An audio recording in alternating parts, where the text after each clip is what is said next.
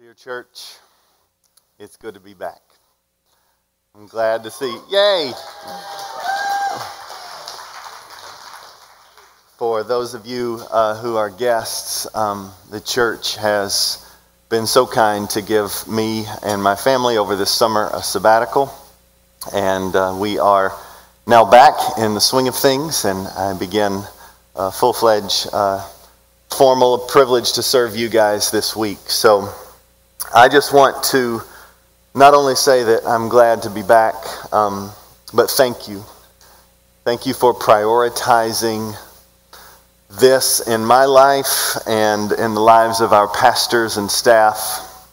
And it was such a privilege and really an invaluable gift uh, that I had some extended time of focus, uh, reflection, study, time with family, travel, um, and most importantly, unhurried moments.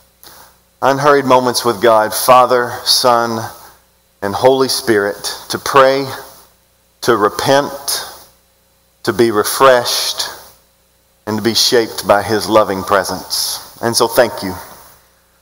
Going into sabbaticals, there's a lot of planning to get ready for that time away, but there are also some fears as well. One of which is like performance anxiety. You uh, talk to many pastors, and there is a fight that you, upon return, have to, rep- have to prove ROI that is, your return on investment. The idea might be hey, if we're going to give you this much time away, something massive better happen when you return. It better be worth the investment. And that can bring a little bit of fear. But I can also say how thankful I was when some of you came to me and said the opposite. When you said, I want you to rest recreate or recreate, seek deep enjoyment, and place no expectation of accomplishment on yourself. That was so healing. But I'd be lying if over these past few weeks coming back in, there weren't just this little residue of, you got something to say or not? something happened? Well, I can tell you the Lord met me. And He has changed me and He is changing me. I'm excited to be here. I do believe He had a word, He has a word for me and for you and for us as a family. So, I set out in this sabbatical on a quest for joy. Last sabbatical, there was a question that was kind of thrust upon me, and that is what is rest and why don't I have it? And interestingly, there's significant overlap between last sabbatical and this one. But I sought out to ask a different question, even though they're a little bit the same, is what is joy and how can it be sustained? What is joy and how can it be sustained? So while on my journey of what I assume will be a lifelong journey, I found the simplest and sweetest answer that's already been read for you. And it comes from Psalm 16:11. In his presence is fullness of joy. Full stop. No but. Not just a future reality, but now for his people. In his presence is fullness of joy. And so, over these next two weeks, I get the privilege to give a little bit of a snapshot. The hardest thing has been I can't give you everything. A little bit of a snapshot in these two weeks. And in part, here's how it happened I took Jesus up on his offer in what he says in John 15, verse 9, when he offers me and you to abide in his love. Listen to these words from John 15 9. This is where we'll be diving into, and the sermon will be coming out from. Listen to these words of Jesus. He says, As the Father has loved me, so I have loved you. Abide in my love. As the Father has loved me, Jesus says, so I have loved you. Abide in my love. So, what I want to do is I want to read these words in context by reading John 15, 1 through 11, and then I'll pray, and then we'll dive into this familiar passages, this familiar passage, and together abide in the steadfast love of the Lord. John 15, 1 through 11. Let's hear God's word. Jesus says this I am the true vine, and my Father is the vine dresser. Every branch in me that does not bear fruit, he takes away, and every branch that does bear fruit, he prunes that it may bear more fruit. Notice every branch gets cut in some way. Either cut off or cut back for bearing more fruit. Verse 3, echoing the words that he had just given to Peter in John 13, he says, Already you are clean because of the word that I have spoken to you. That clean word is code word for forgiven, cleansed. Verse 4 Abide in me. What he does right there, between verses 4 and 10, he says, Abide 10 times. Abide in me and I in you, as the branch cannot bear fruit by itself unless it abides. That is, remains, stays connected to or in the vine. Neither can you unless you abide in me. Verse 5 I am the vine. You are the branches. That means our life depends on Jesus. He's the source of our life. Whoever abides in me and I in him, he it is that bears much fruit. For apart from me, you can do nothing. If anyone does not abide in me, he is thrown away like a branch and withers, and the branches are gathered, thrown into the fire, and burned. If you abide in me, and my words abide in you, ask whatever you wish, and it'll be done for you. Because by this my Father is glorified, that you bear much fruit, and so prove to be my disciples. Verse 9 As the Father has loved me, so I have loved you. Abide in my love. If you keep my commandments, you will abide in my love, just as I have kept my Father's commandments and abide in his love. And now notice this connection between abide in his love and verse 11. These things I have spoken to you that my joy may be in you and that your joy may be full. Let's pray. Father, we open your faithful word to hear your promised voice. And in this moment, together, we acknowledge that you are here. And I pray that you give us the courage and the strength to bring all that we are to you in this moment. Father, show us your sovereign, in control, trustworthy, yet tender, steadfast love. Son, Jesus the Christ, pour out your peace providing, joy giving grace. Holy Spirit, beautify them both. Refresh our hearts deepen our affections, and supply us with all we need to walk with you. Father, we are in your presence. Open our hearts to hear from you and receive you as we receive your word. In Jesus' name we pray. Amen. As a part of my sabbatical, I took some time to read through the Gospel of John slowly. And as I read, I did come, obviously, to John 15. And it was there that I was struck by how many times Jesus calls us to abide.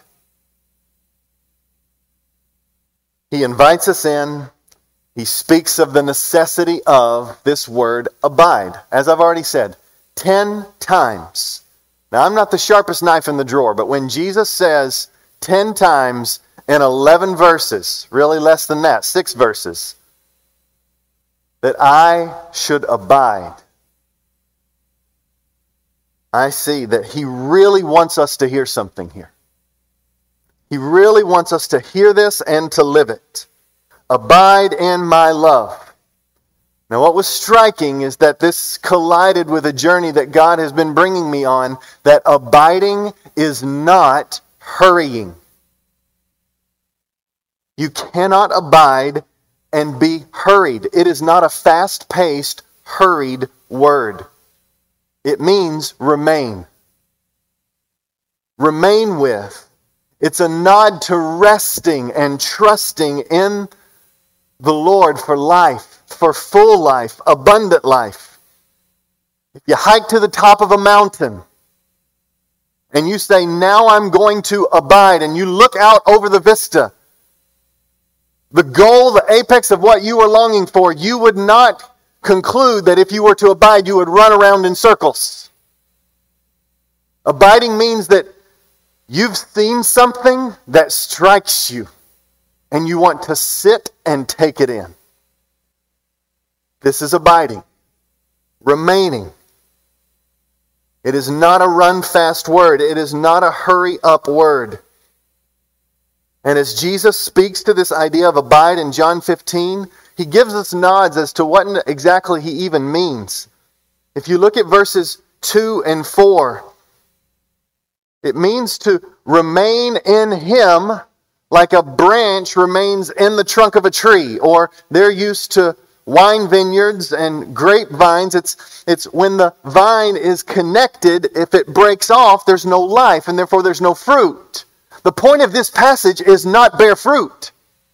The point of this passage is abide in the vine and fruit will come. We are created as receivers, not doers. Abide, fruit will come. John 15 says that it is in the abiding where life is found. That's verses 2 and 4. If you look at verse 3, it says to abide is to remain in His Word.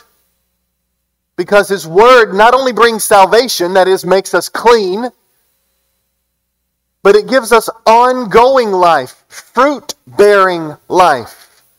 What's this fruit? It's not bigger, faster, stronger, more famous, and richer. It is love, joy, peace, patience, kindness, goodness, faithfulness, gentleness, self control. This is what He will produce.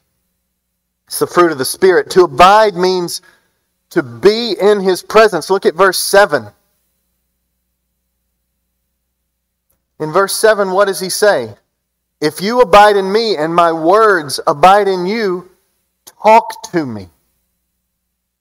Talk to me. Ask what's in your heart. Bring it to me. And I'm a God who answers. This is abiding. Verse 10. He goes on to say that part of our abiding is hearing his commands love God with all your heart, soul, mind, and strength, and love your neighbor as yourself, and wanting to follow Jesus in doing those. Walking with Jesus to adore the Father above all, to make much of the Son in the power of the Spirit so that we can love our neighbor as ourselves. And so when we come to verse 9, the verse that we're spending all of our time in, as the Father has loved me, Jesus says, so I have loved you. Abide in my love. This is a verse of content. What does it mean to abide? It means to run in the fields of God's love. The love that the Father has for the Son is the love we are invited to. Just think about this. Many times we say, How can God love us because of our unloveliness?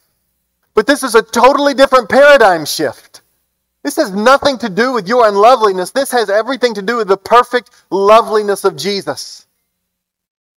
And the passage says, as the Father looks on his perfect, radiant, unblemished Son and says, I love you.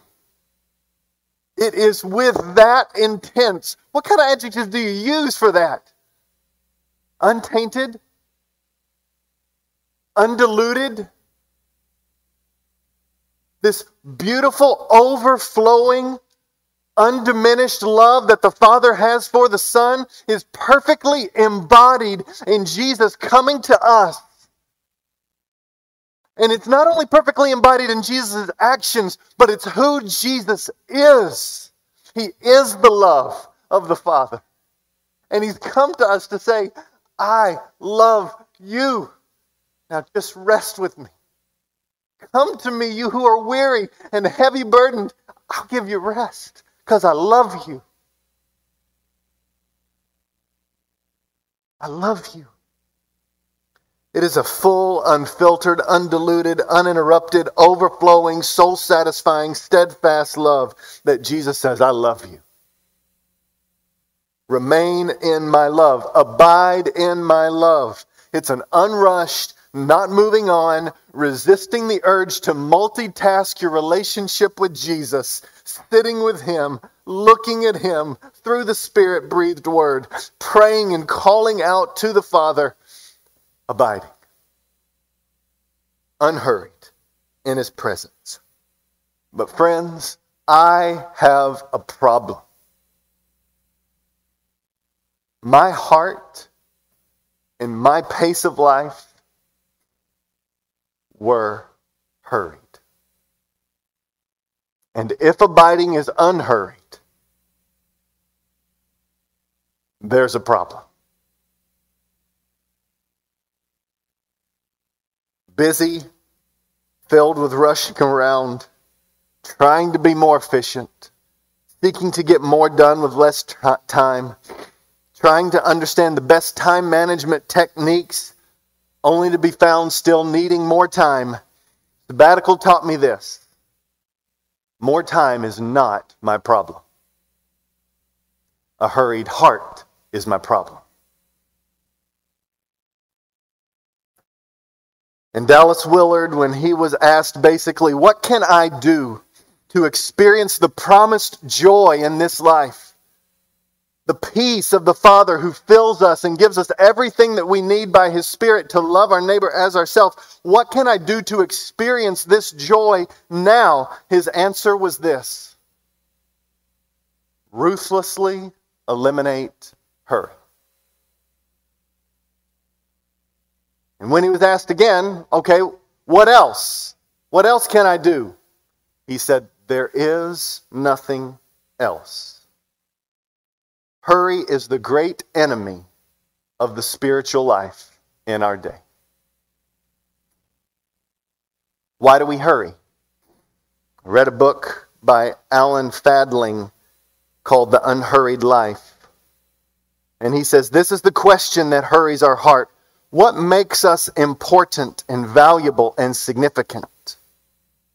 When do we matter? What will deeply satisfy our hearts and give us peace? What will rid this heart of our nagging anxiety?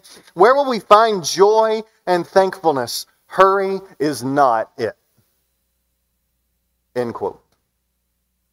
A hurried heart reflects a disordered heart. I'm going after things in places that I don't need to go. Hurry is not having a lot to do. Jesus had a lot to do. Many times he was found doing a lot. Hurry is when you have too much to do so that your only response is to hurry, to rush around. And it cultivates a hurried heart. This was my problem. I had, and I am seeking to recover from what John Mark Comer calls hurry sickness. Driven to accomplish as a measure of worth, busy, was sadly a subtle acknowledgement of importance. Comer says this When you get over busy, the things that are truly life giving for your soul are the first to go rather than the first go to. Let me say it again. When you get over busy, the things that truly give life to the soul are usually, sadly, the first things to go rather than our first go to. Stillness, time in the Word, prayer, enjoying the promises of God. I'll continue to open the door a little bit to what God has been showing me in great depth. When I hurry, I'm not very holy, and I'm not very happy. And I'm not very efficient either. When I hurry, I forget things. And I end up doing things that don't need to be done, or doing them in a way that actually makes me less efficient and demands more of my time. When I'm running late, trying to get others to catch up to my pace, a phenomenon I am sadly all too familiar with, I can be snappy. Not as gentle or kind, joyful. I'm anxious. But my anxiety can give birth to an anxious house. Anybody know what I'm talking about? Comer goes on to point out that our society and its kingdom are working against this abiding, unhurried heart and life by teaching us that slow is bad. Just follow this. If someone has a low IQ, what do we call them? Slow. When service at a restaurant is lousy, what do we call it? Slow. When a movie is boring, we complain about it being Slow. If you go to Merriam Webster to look up the definition of slow, here's what you find mentally dull or stupid, naturally inert or sluggish, lacking in readiness, promptness, or willingness. Slow is bad in our culture. I was aware of my full plate, my anxious heart at times, but I never fully connected it to the pace at which I lived. A few years ago, the Lord was so kind to burden my heart with the discipline of taking a full day off, a Sabbath practice. And this was a game changer for my heart and my life. It changed my relationship with Jesus. It changed my mental health, my perspective, and my joy. But in reading many books over this break, I noticed that I was far too hurried the other six days of the week. Again, it was less about how much I was doing and more about my hurried heart. I have found that as I grow aware of my hurried heart and casting my anxieties upon the Lord who cares for me, I get clearer insight on when the volume is too great. It's more about the anxious heart. And I learned to practice slowing down intentionally. It literally has changed the way I physically walk because I have generations of fast walking people in my family. My Nana was the world's fastest, never running, but walking at a pace that could win an Olympic event. She was remarkable, and I do it too. Knowing my desire for an unhurried heart, there have been times over this break when my sweet wife will even say, You're walking fast again. Slow down. I praise God for helpers that help you see what you can't see. It's changed the way I drive. Closer to the speed limit, not following as closely to others, not having to be first, not making every trip about the quote, shortest trip in the most efficient way possible contest that really doesn't exist anywhere except in my brain. It's changed how I look at lines at the store. I would get anxious, sometimes even angry, when I had to wait on the one who was serving when they were not so efficient or not speeding me along. They might need to grow in working hard. I'm not commenting on them, but I don't need to be fearful when I'm in line. Following one suggestion by a brother at the grocery store, I'm okay not to look at for the shortest line or the person who has the least amount in their cart. I too have made that a competition. And bizarrely, when I walk out and I feel like I've gotten through faster than other, I pat myself on the back as if I've won some type of accomplishment competition. It's the silliest thing in the world. Instead, I wait in line. And while in line, I pray. Or I thank God for His provision, His presence. Or I talk to the person near me. Focusing on cultivating an unhurried heart affects things. It affects how early I leave. It prioritizes sleep and exercise and people. It focuses on being present in the moment and more aware of the presence of God in my everyday life. I might get less done. Who knows? But my heart is not as anxious, and my conversations are not as rushed. Efficiency is not the supreme goal of life. Abiding in Christ is. Walking with Him, working hard in His strength, extending His love. This is abiding in Christ. And hurry was a barrier to my abiding. Remember Jesus' words, John 15, 9.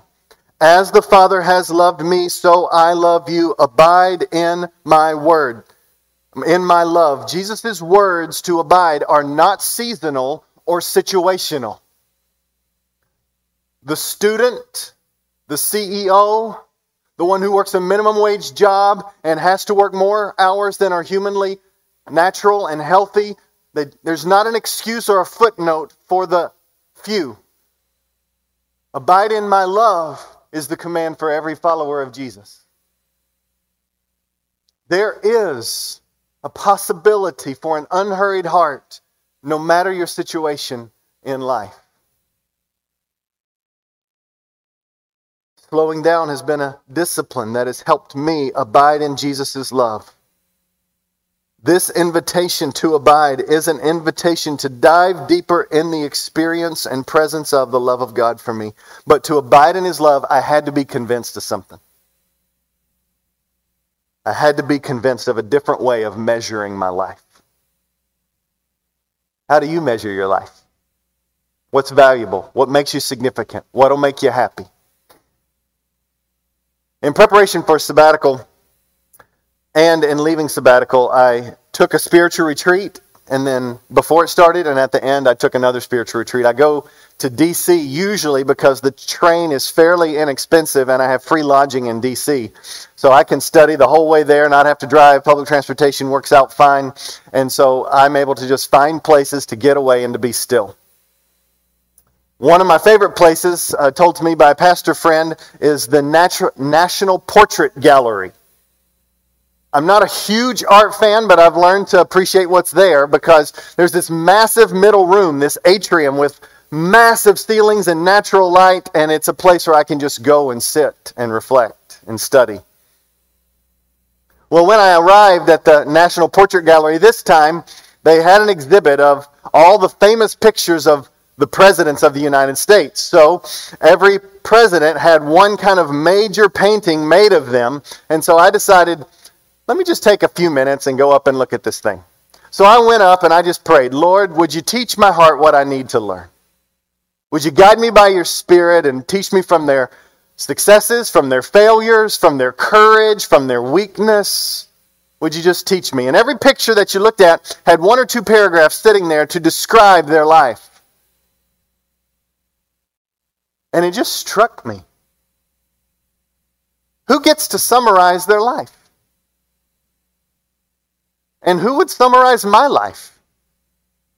And what would they say in two paragraphs? Well, likely at the museum, there's a curator or there's some group that does this historical research and decides this is what I want to say about this president and this painting. But it got me thinking whether I have four to five minutes left of my life or four to five decades, who's writing my story? And what will they say? You know what the question is, don't you? It's a question of significance. It's a question of worth. It's a question of joy. Where's what is defining my worth? And my mind was immediately drawn to a passage I had read several weeks before in John 18. John 18, Jesus has just been arrested, and he's sitting in front of Pilate.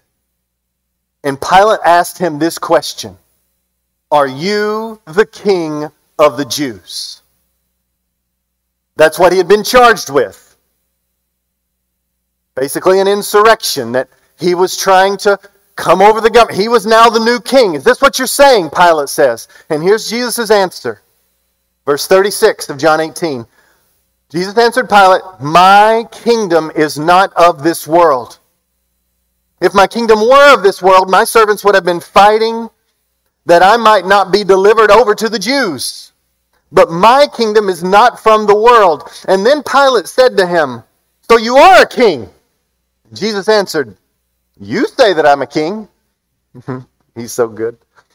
For this purpose, Jesus says, I was born. And for this purpose I have come into the world to bear witness to the truth. Everyone who is of the truth listens to my voice. And listen to what Pilate said. Pilate said to him, What is truth? He had no clue what Jesus was talking about. And the passage doesn't answer the question. But do you notice what he did? My kingdom is not like anything you know, Pilate. It touches the world, but it's not of the world. And it's so not of the world that the world doesn't understand it. What is truth? When Jesus sat there silent in front of Pilate, and Pilate says, Don't you know I have authority over your life to let you go? Jesus says, Don't you know that you only have authority because it has come from above. He keeps pointing to another kingdom. Earlier in John 14, he says, Peace I give you, my peace I leave with you, not as the world gives, do I give to you. It's a different kingdom. It's completely different than what the world understands. It's a completely different metric and measurement of what brings joy and peace and life. And until we get on board with Jesus' kingdom, then we will hurry our hearts for another kingdom. We will busy ourselves, prioritize other things, define success and significance in other ways, and we will not find the joy of abiding in His love. Jesus says, My kingdom is not of this world. It kept coming back to me.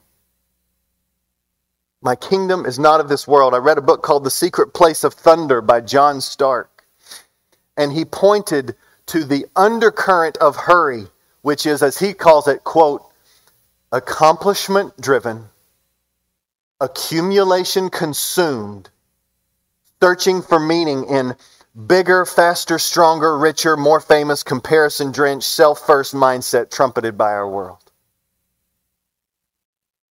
This is absorbing us. The metrics of success for joy, for peace, defined as the world defines it. Are you tired? I am. I am. I'm tired. I'm tired of defining my importance by bigger, faster, stronger, richer, more famous. I'm tired of defining my worth as accomplishment, being somebody, having a title, or having a bank account, or properties, or land. Aren't you tired of basing your joy and sense of worth off of the world's way of thinking how many followers you have? How many how much money or property or houses or land or degrees you have? Are you able to tell somebody off? That gets a, a good check mark on your competency list these days. Who is stronger? Who has a best body image? How many people do you lead or employ? How big is your organization? Do people know you and talk about you? Are you famous? The list just goes on.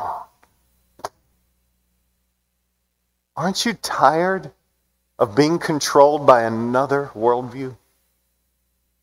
And Jesus just simply says, My kingdom is not of this world. If someone writes a few paragraphs about me, let's say that museum curator writes a few paragraphs about me. It won't be on a plaque next to a massive picture, It'll probably on a napkin. Be thrown away soon. And probably be something like, Who is that? And what did he do? Mm, nothing much. I don't even think I know who he is. The question is, am I okay with that? Are we okay with that? Is it a life wasted? If it's not bigger, faster, stronger, more famous, richer, better than our neighbor kind of life. Not if we know who's writing our story. One day, somebody might write a story. It's called an obituary. It'll probably be lost in a few years. Who might write it? My wife, my kids, my family. Who might contribute? I don't know. The church, friends, church planters, co-worker, I don't know. I don't know who's going to write. But this is what I know. My God is writing my story. The story that matters is written by my King. And his last day book summarizes what matters. It'll probably read something like this He's been forgiven because I loved him. He loved me because I first loved him. He trusted in my son's finished work in my place. He is united to Jesus, and he chose the good portion that can never be taken away. I spent just a little bit of time with my uncle. My uncle took me on a family genealogy tour all throughout eastern Tennessee. We spent an entire day. He has taken my mom's side of my genealogy back all the way to the 1200s. And I'll actually speak a little bit more to that next week. But as we went to this windy road back in the middle of nowhere, some of my relatives built a Presbyterian church that had a cemetery. Many of my relatives were buried there. It's a sobering thing to look at a cemetery. And as I walked through, there was one that caught my eye. A likely relative, a woman who had died when she was 19 years old. And the tombstone read Luke 10:42. She has chosen the good portion that will never be taken away. That's the story I want written. Jesus is the good portion, and he can never be taken away. Never. His kingdom is an upside down kingdom. Unseen is fine. Follow him, and it's okay not to be known as long as he is known. In his kingdom, we follow Jesus, we don't lead him. We live for his glory and not our own. We find joy in the beauty of Jesus, not in self gratification. In his kingdom, I'm dependent, not independent. I'm primary, primarily a receiver, not a doer. His kingdom is not of this world. Enjoy this life to the full, but enjoy it as temporary because we were made for another world. And so he says in Verse 5 of John 15 Apart from me, you can do nothing. It's a totally different way to address this self autonomous, I can do anything I put my mind to kind of culture. No, you can't. Apart from Jesus, you can do nothing that matters in his kingdom. And that's what matters. Here's a quote from A.W. Tozer in his book, The Pursuit of God. Person who's ultimately living for Christ's kingdom, who is pursuing meekness, will say this quote, He knows he is as weak and helpless as God has declared him to be. But paradoxically, he knows at the same time that he is, in the sight of God, of more importance than angels. In himself, nothing. In God, everything. That is his or her motto. He knows well that the world will never see him as God sees him. And he has stopped caring, oh God, may it be. He rests perfectly content to allow God to place his own values he will be patient to wait for the day when everything will get its own price tag and real worth will come into its own. Then the righteous shall shine forth in the kingdom of their Father. He is willing to wait for that day. And in the meantime, he will have attained a place of soul rest. As he walks on in meekness, he will be happy, joyful to let God defend him the old struggle to defend himself is over, and he has found peace, which meekness brings. Or he has found peace, which abiding in the love of God brings. The central theme of Jesus' kingdom is abiding in his love. So, as the Father loves the Son,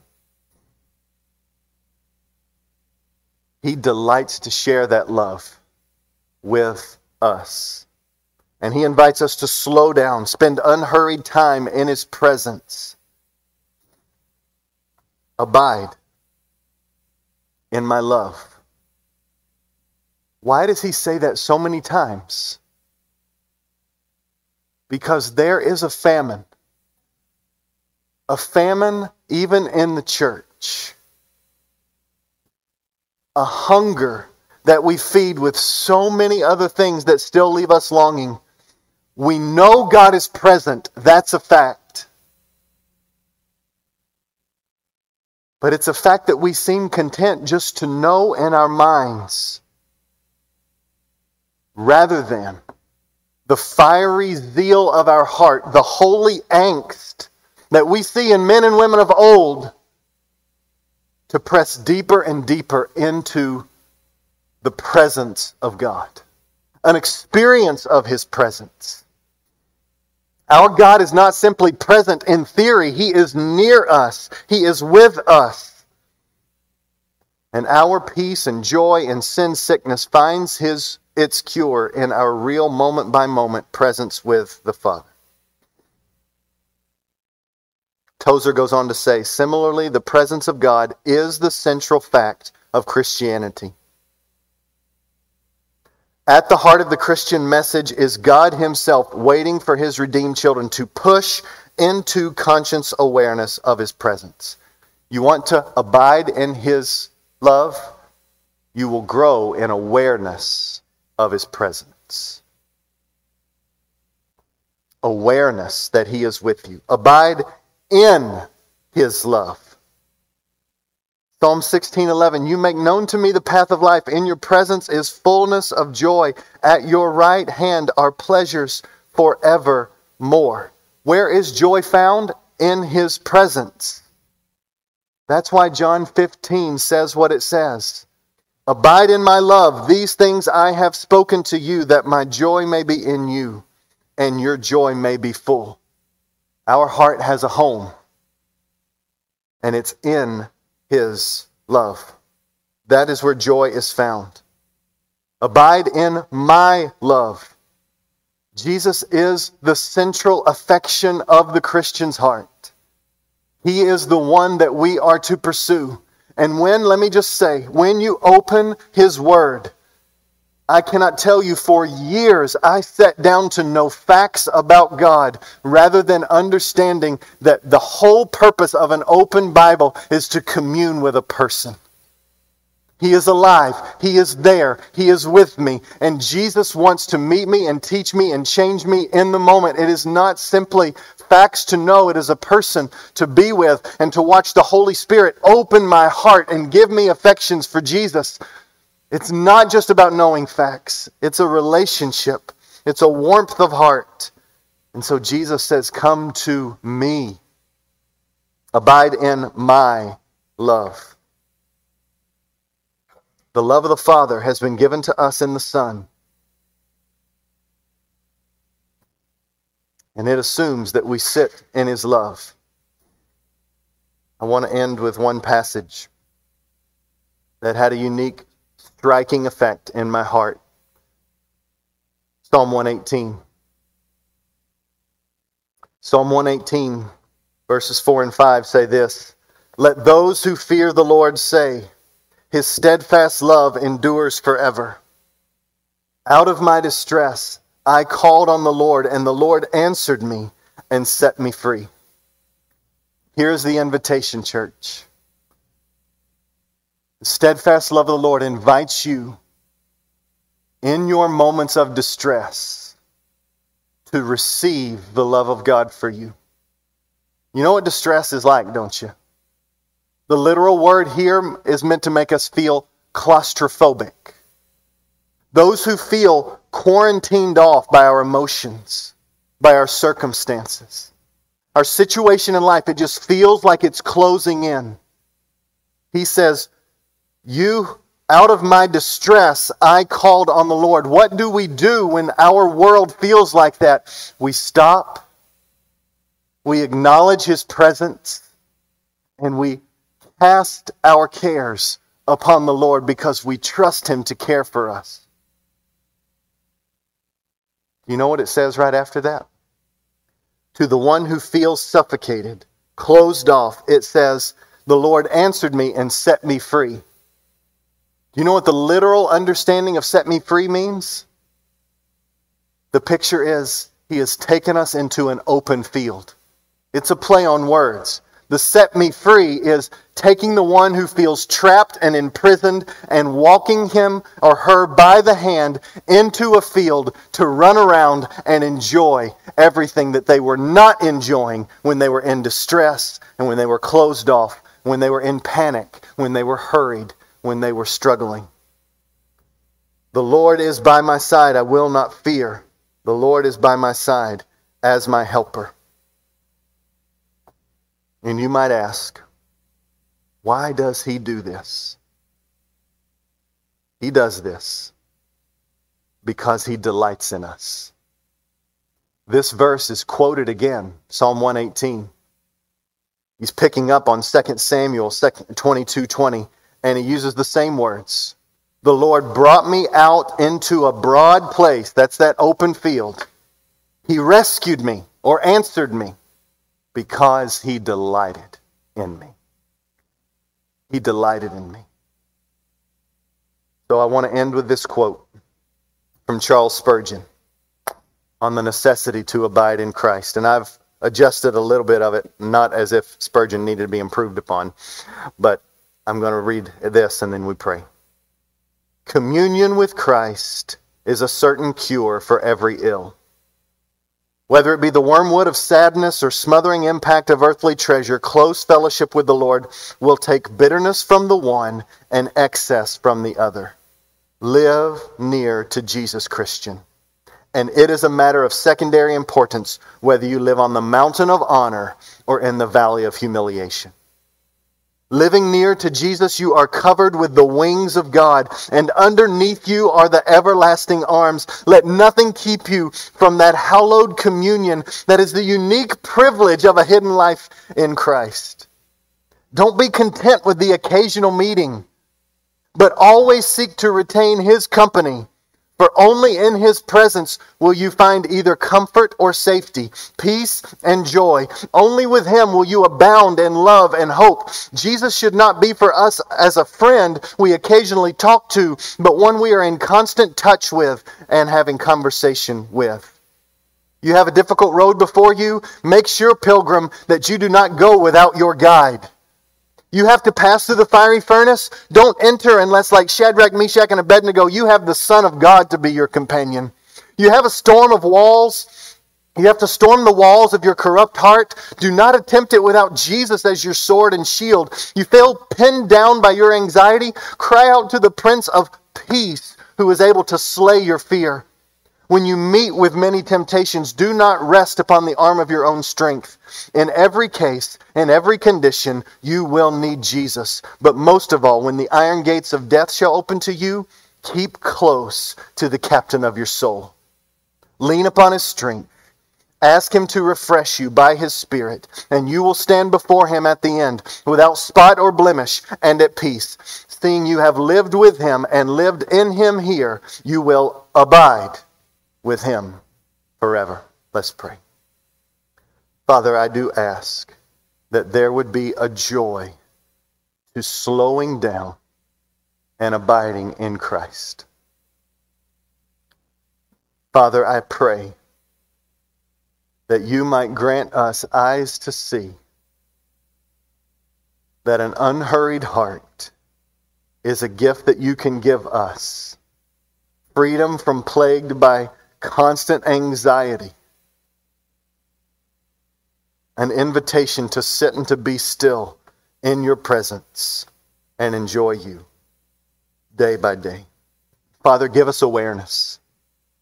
Give us awareness when our hearts are plagued by hurry. Give us awareness when we are living for another kingdom. When we're making the world's priorities our priorities rather than measuring our joy and peace and success by your kingdom. Father, we thank you that your kingdom is not of this world, and you are giving us everything we need to have a new metric of joy and peace. Right now, in this moment, Let's practice abiding. And then we will go to the Lord's Supper. But let's just take a brief moment of silence for you as the Spirit of God is working in your heart for you to give your heart to Him. If you're not a follower of Jesus, for the first time, Confess your inability to change your life. Confess your sin sickness that you've been living for another kingdom. Repent. Turn to Jesus and receive the forgiveness that can only come from Him. He loves you, and His sacrifice is enough for you. But no matter who you are, let's take a few seconds here to abide in Christ.